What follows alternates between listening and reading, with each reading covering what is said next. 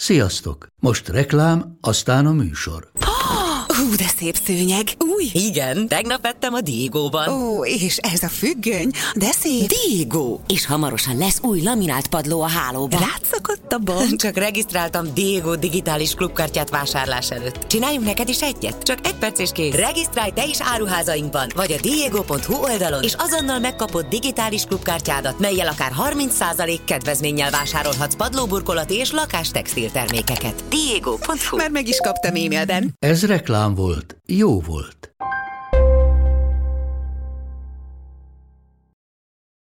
...2006. július 19-én csütörtökön egy 19 éves lány és barátnője magyar csanádról Makóra indult az esti fél nyolcas busszal. Nagy volt az izgalom, ugyanis nem csak egy sima találkozóra tartottak, hanem a lány friss szerelméhez. Azt azonban egyikőjük sem sejtette, hogy a rendezvú az ország egyik legbrutálisabb bűnesetébe torkolik majd.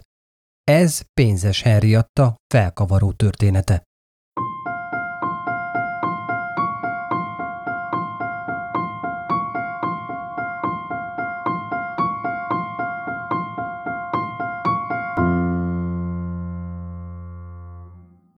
Sziasztok! Szatmári Péter vagyok, és ez itt a Bűntények podcast legújabb része, mely a magyar családi lány bestiális meggyilkolásáról szól. Tartsatok velem, majd mondjátok el véleményeteket kommentben a Facebookon és az Instagramon egyaránt. Az ügyet egyébként Kis Krisztián hallgatónk ajánlotta. Köszönet neki érte. Van a magyar családi temetőben egy sír, amely mindig tele van virágokkal. A fejfáról leolvasható, hogy egy nagyon fiatalon elhunyt lány testét őrzi ott a föld. Pénzes Henrietta alig volt 18 éves, amikor szervezete feladta a harcot. Teste ugyanis annyira megégett, hogy a legprofibb orvosi ellátás ellenére is meghalt. De előtte olyan embertelen kínokat élt át, amelyet senkinek sem szabadna. Henny a Csongrád Csanád megyei magyar csanádon élt családjával – az alig 1300 fős kis településen mindenki ismer mindenkit.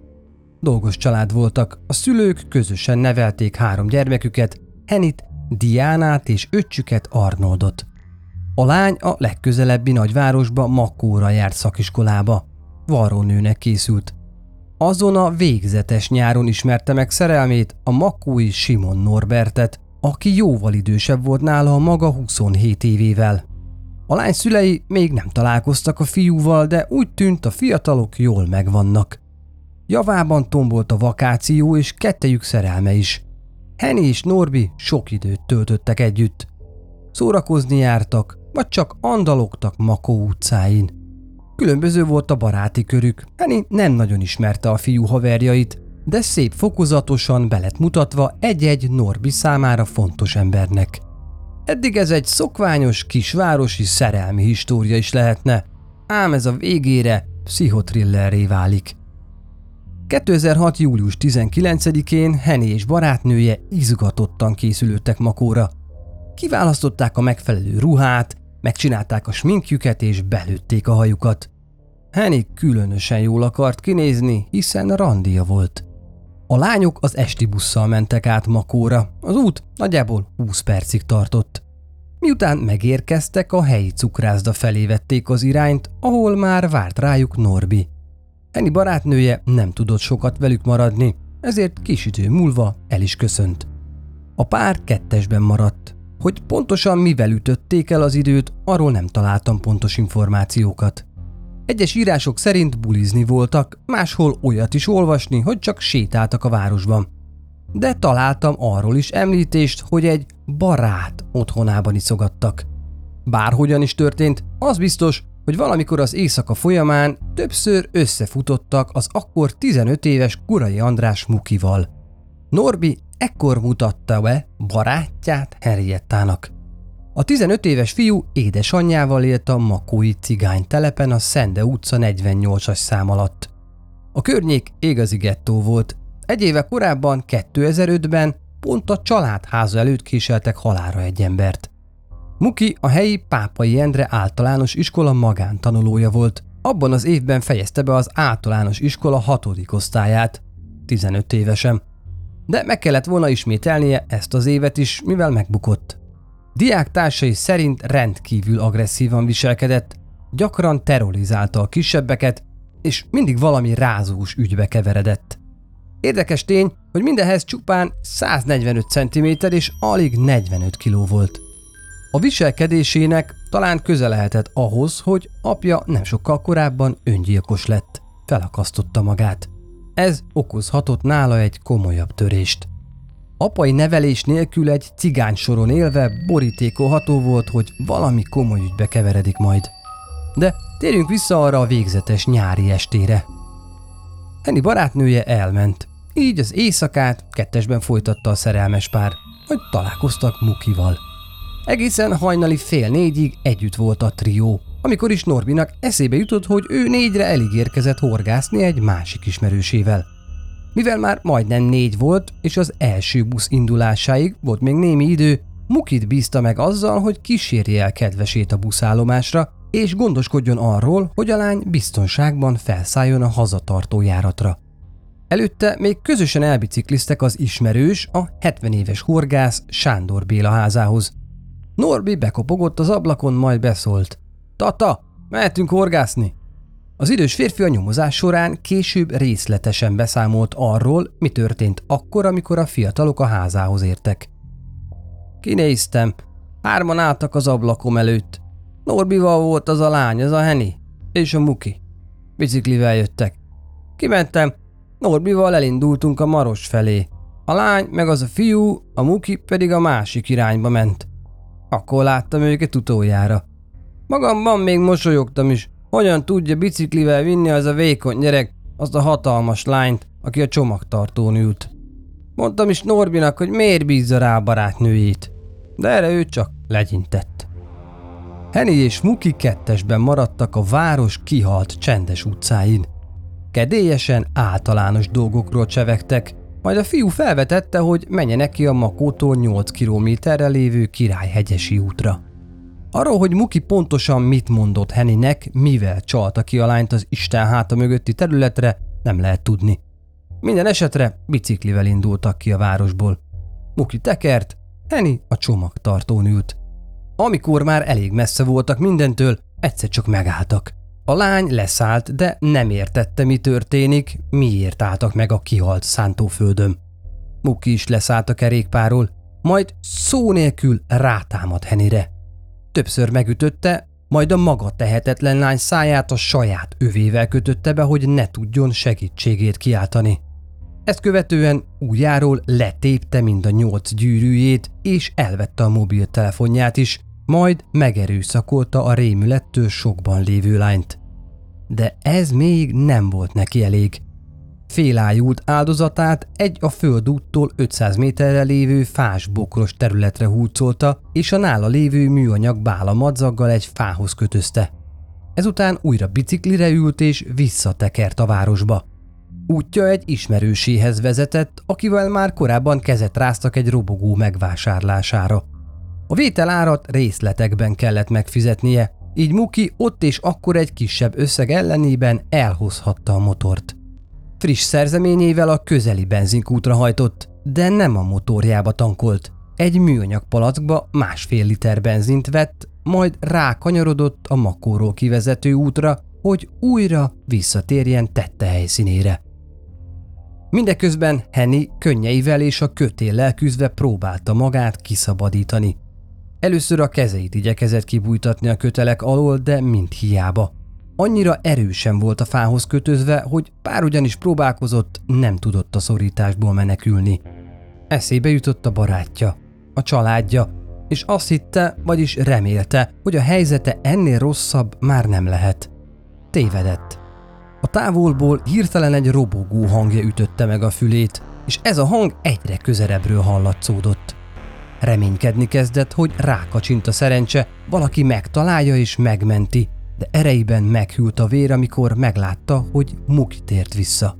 Kiáltani szeretett volna, de a nadrág szítól egy hang sem tudta elhagyni a száját. A fiú leállította a motort, majd leszállt a robogóról. Kezében a benzinnel teli palackkal egyre közelebb ért a halára rémült lányhoz, aki hiába próbált sikoltozni, csak halk nyöszörgés jött ki a száján. Ezt követően Muki mind a másfél liter benzint ráöntötte Henire. A kora reggeli friss nyári levegő megtelt a benzin szúrós szagával. A lány haja és ruhája is teljesen elázott. Miután a kanna teljes tartalmát ellocsolta, Muki a zsebében kezdett kotorászni, és pillanatok alatt megtalálta, amit keresett. Egy doboz gyufát. A lány tágra nyílt szemmel figyelte Mukit, és abban reménykedett, hogy egyik szál sem gyullad meg, és valamilyen csodálatos módon megmenekül. De nem így történt. Már az első gyufaszál lángra kapott, amit a fiú végig húzott a doboz oldalán. Muki pár lépés hátrált, majd az égő gyufaszálat a lány felé pöckölte. A berobbanó benzin miatti forróság azonnal elérte az arcát, és egy pillanatra még a szemét is be kellett csuknia, akkora volt a berobbanó benzinlökés hulláma. Amikor újra kinyitotta, Henny lángoló testét pillantotta meg, ahogyan az a fájdalomtól vonaglott a kötelek szorítása alatt. A látvány olyannyira borzalmas volt, hogy csak pár másodpercig tudta elviselni. Egyszerűen hátat fordított az elevenen égő lánynak, felült az új robogójára, és elhajtott. Mindeközben Norbi aggódva hívogatta barátnőjét, de a telefon nem csöngött ki. A fiú megegyezte ezt horgásztársának, aki megnyugtatta azzal, hogy biztosan csak alszik a hosszú éjszaka után. De nem aludt. Henny borzasztó kínokat élt épp át, de mindezek ellenére sem veszítette el az eszméletét. Miközben testét a lángok mardosták, elolvadtak azok a bálamadzagok is, amik egészen addig a fához láncolták. Hirtelen minden szorítás megszűnt és a földre zuhant. Éget bőrét azonnal felsértette a száraz, szúrós ajnövényzet. Jó pár percig feküdt ott, mire erőt vett magán és megpróbált felállni. A lábain, a karjain, a hasán, cafatokban lógott a bőr, és úgy érezte, mintha még most is a lángok kellős közepén állna. Alig tudott talpon maradni, mégis életösztönétől vezérelve felfoghatatlan módon elindult segítséget kérni. Több mint másfél kilométer tett meg egy óra alatt embertelen fájdalmakat átélve. Amikor a távolban megpillantott pár munkást, akik a hagymaföldeken dolgoztak, összeszedte erejének utolsó morzsáit és feléjük indult. Az egyik ember meglátta az imbolygó alakot, és rögtön oda is szaladt hozzá. Először azt sem tudták, hogy lány vagy fiú közelét feléjük annyira össze volt égve.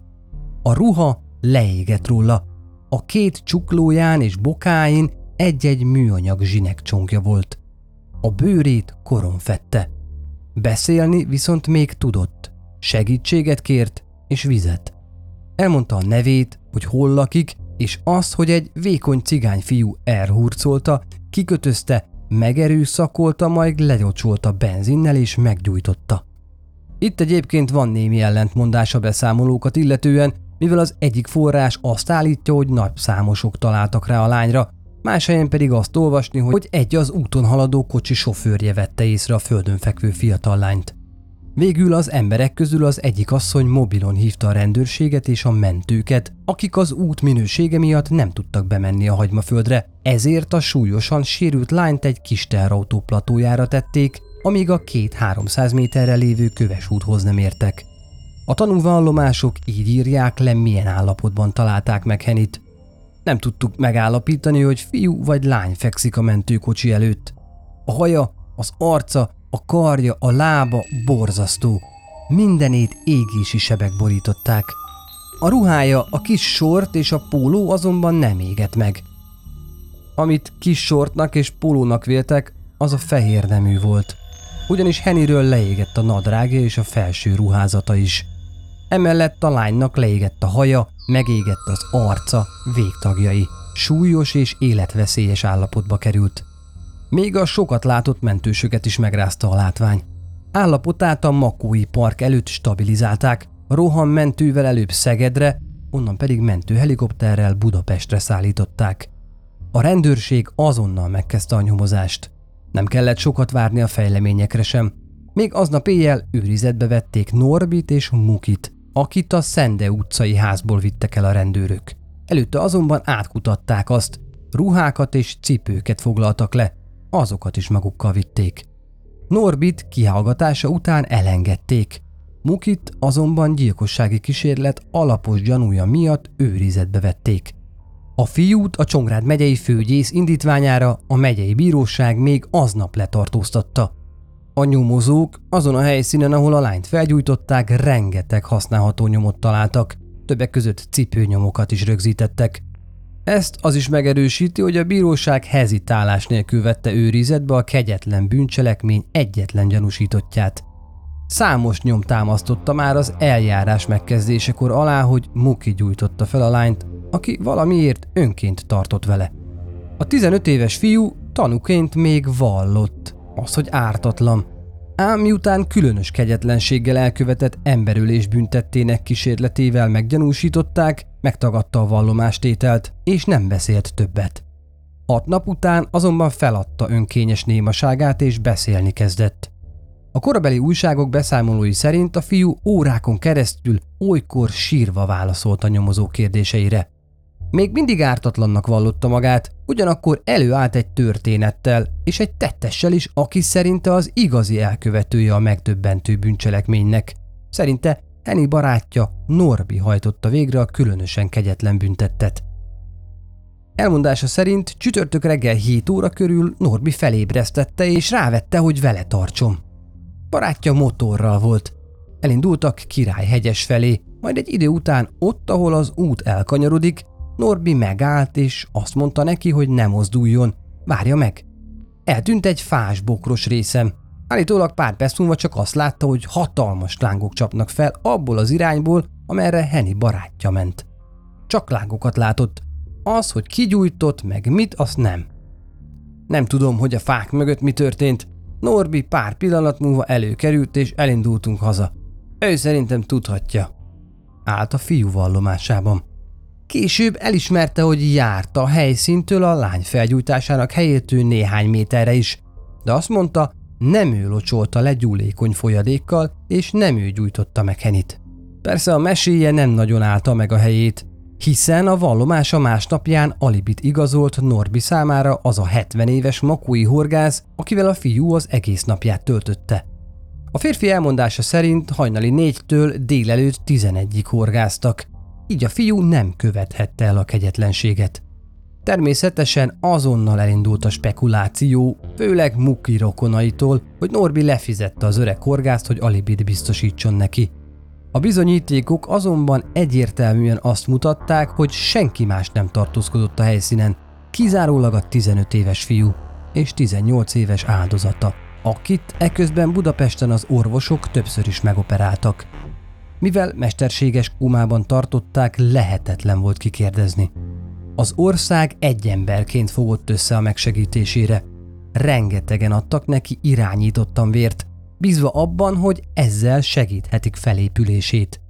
Sajnos azonban a lehető legjobb orvosi ellátás és a rengeteg erőfeszítés ellenére Henny szervezete három héttel a szörnyűségek után feladta a küzdelmet. A 2006. augusztus 11-én bekövetkezett halálát az óriási felületű égési sérülések miatti fertőzés és vérmérgezés okozta. Henny elvesztése az egész országot sokkolta, hiszen mindenki bízott abban, hogy a fiatal lány életben marad. A tragédiát tetézte, hogy így sosem derült ki az ő igazsága. Mukinak így pedig már gyilkosságért kellett felelnie, ő azonban ezek után sem volt hajlandó vallomást tenni. Augusztus 19-én magyar családon eltemették Henit. A 18 éves lányt a családtagokon kívül több százan kísérték utolsó útjára. Az egész település megrendülten gyászolta a fiatalt. Barátja, Norbi nem volt ott a temetésem, csak egy csokor virágot küldött maga helyett. A nyomozás eközben gőzerővel folytatódott. A rendőrség lefoglalta a Makói Ipari Park egyik épületének tetején található kamera felvételeit, mert azon látszót hatott, hogy a Királyhegyesi úton kivel és hogyan ment Henny arra a területre, ahol később szörnyű bűncselekmény áldozata lett. És az is kiderülhetett, hogy onnan ki vagy kik és mikor jött vagy jöhettek visszafelé. Muki motorja kerekének és cipőjének nyomait már korábban a helyszín közelében rögzítették, így egyre biztosabbá vált, hogy csak is ő követhette el a gyilkosságot.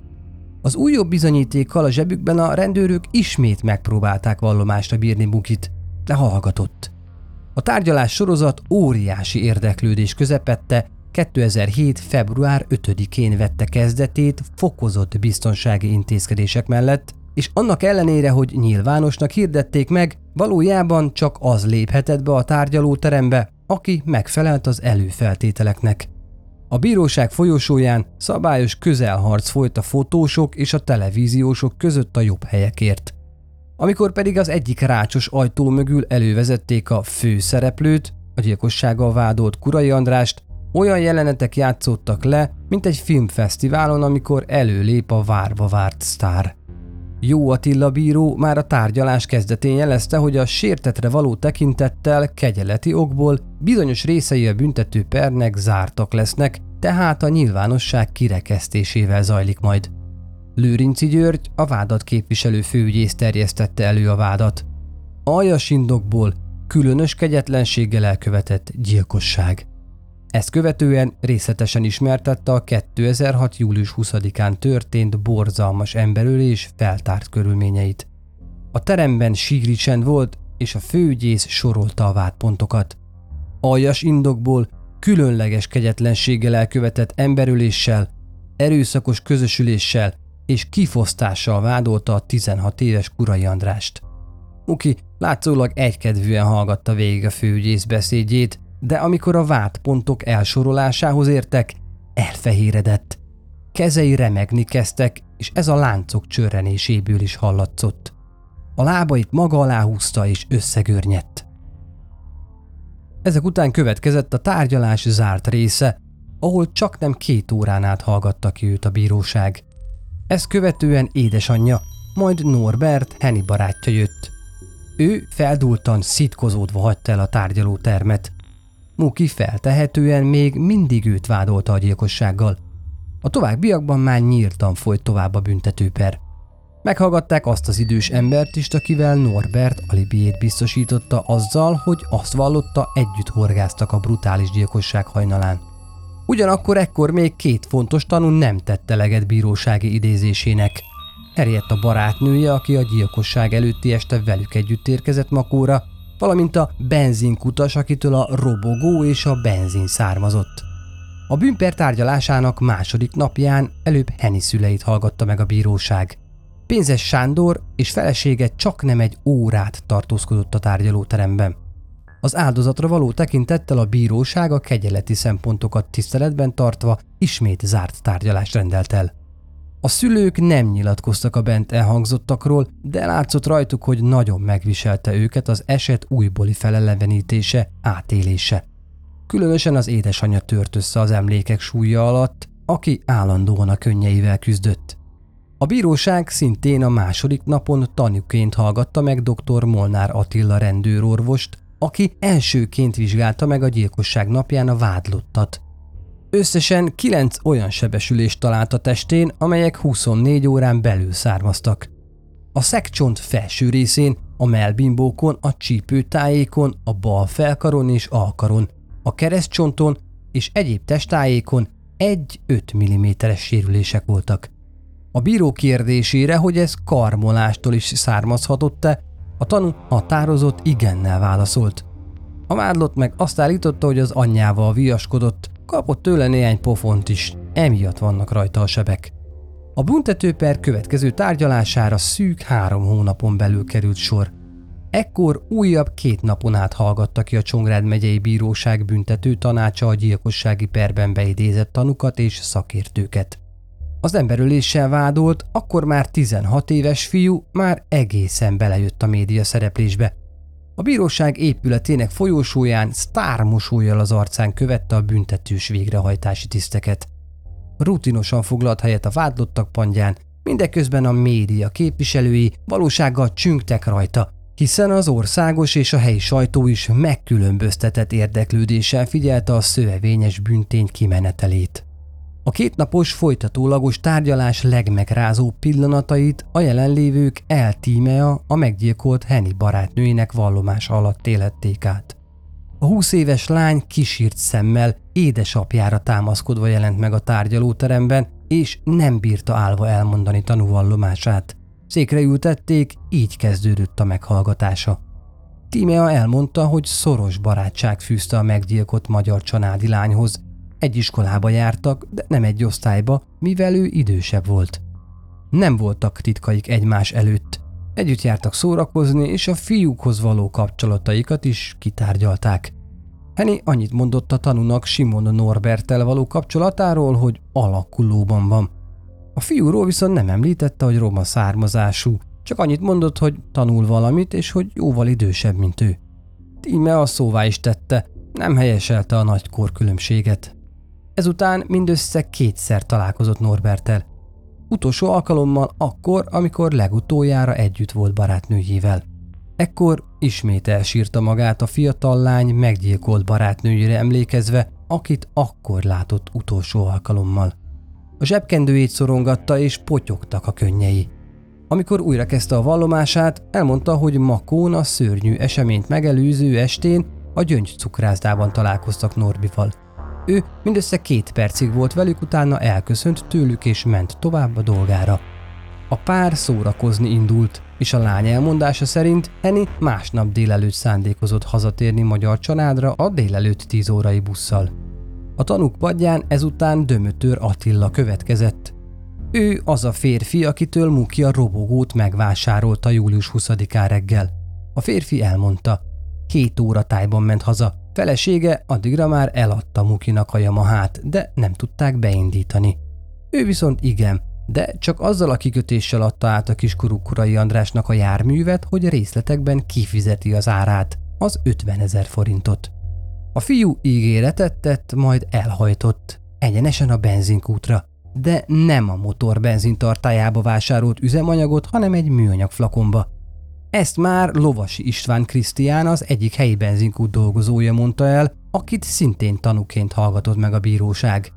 Az időpont 7 óra 48 perc volt. Ezt a pénztárgépből kiadott számla másolata is bizonyította.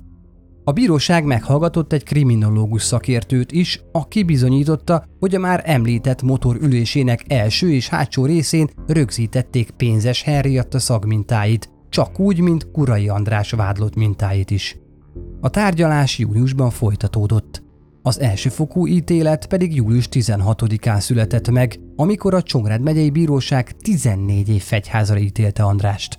Aljas indokból különös kegyetlenséggel elkövetett emberölés, erőszakos közösülés és kifosztás büntettében találták bűnösnek. Az ügyész ezt követően szigorításért, a kirendelt védő pedig enyhítésért folyamodott. Másodfokon ezután a szegedi ítélő tábla előtt felelt Muki gyalázatos tetteért. A bíró a büntetést súlyosbította, a kiskorúak esetében kiszabható legmagasabb büntetést határozta meg, azaz 15 év szabadságvesztést.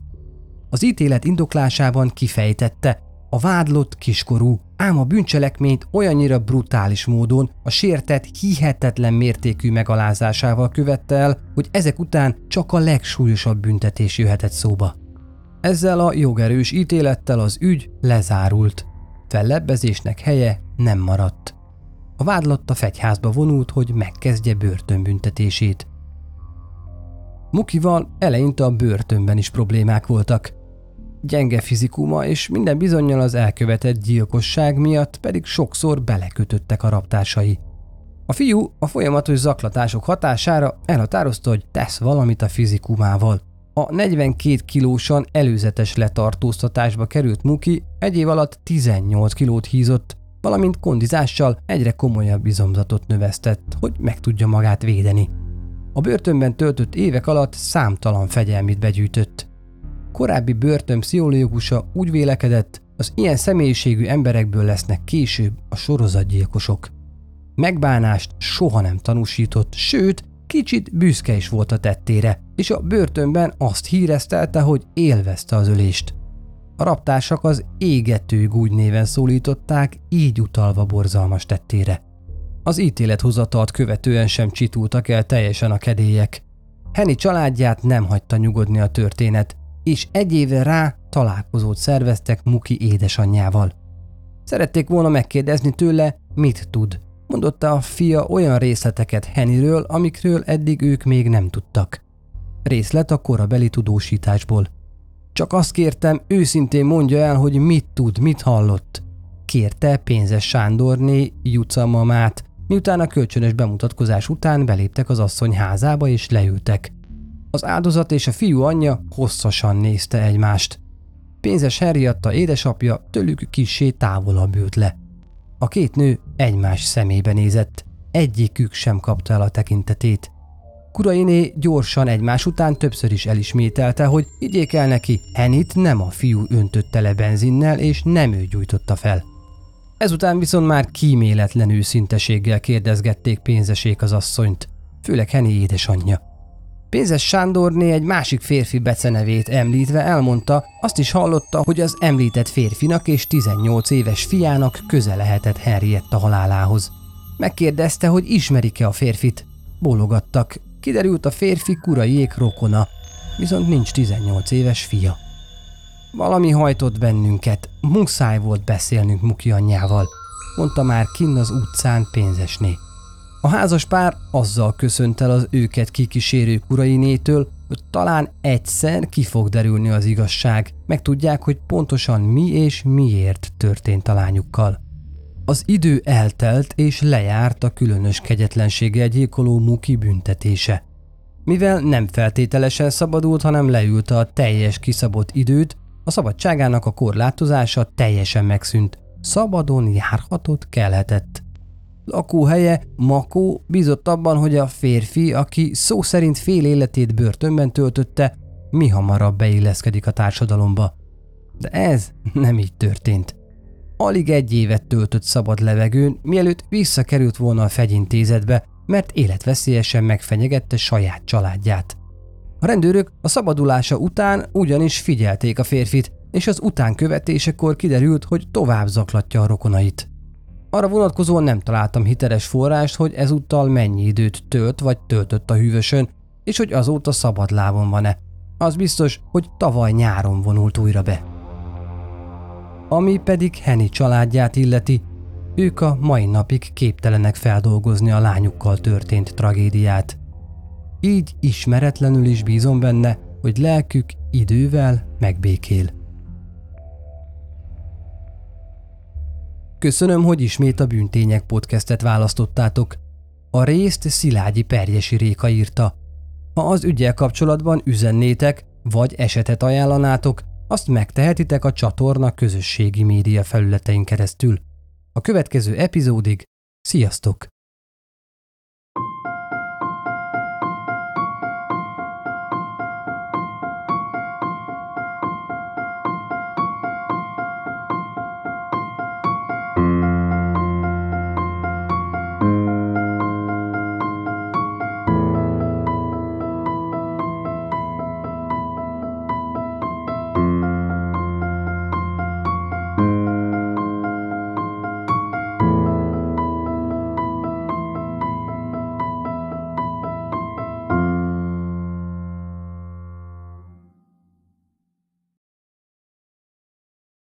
Henny nagymamája a szörnyűség másnapján a rádióban hallotta, hogy Makó határában egy 18 éves lányt hajnalban megerőszakoltak és felgyújtottak. Aztán délután a fiam hazajött. Elmondta, hogy Henny volt az, akivel ez a szörnyűség történt. Aztán már rohant is hozzá Pestre a kórházba, mondta a nő. Három hétig küzdött az életéért az én kis unokám, a szülei pedig végig az ágya mellett ültek, és kérlelték, ne adja fel. Amikor meghalt, ordítottam a fájdalomtól és a dütől, aztán csak sírtam és sírtam, végül elfogytak a könnyeim. Gyakran eszembe jut, ahogy Henike megtette az első lépéseit. Újra hallom, amikor kimondja az első szavakat, és attól az én fájdalmam csak erősebb lesz. Gyűlölöm Mukit, az a gazember, nem csak Henike életét vette el, de szétrombolta a kislány szüleinek a házasságát is. Ha más podcastekre is kíváncsi vagy, hallgassd meg a Béton műsor ajánlóját. El tudod képzelni, hogy a podcastet, amit éppen most hallgattál, fél év múlva már a mesterséges intelligencia generálja? Mi sem. De ha érdekel, eljötte már a gépek lázadása. Hallgass bele az Embertelen podcastbe. Orsós Lajos vagyok, a műsor házigazdája. Egyelőre még élőben. Egyelőre. Fedezzük fel együtt, hogyan ismerkedik, randizik, mesél és vitatkozik Betty és Péter, két teljesen mesterséges intelligencia. Lajos, a podcast címét mond még egyszer, Léci. Oké. Okay. Embertelen podcast. Ez a műsor a Béton közösség tagja.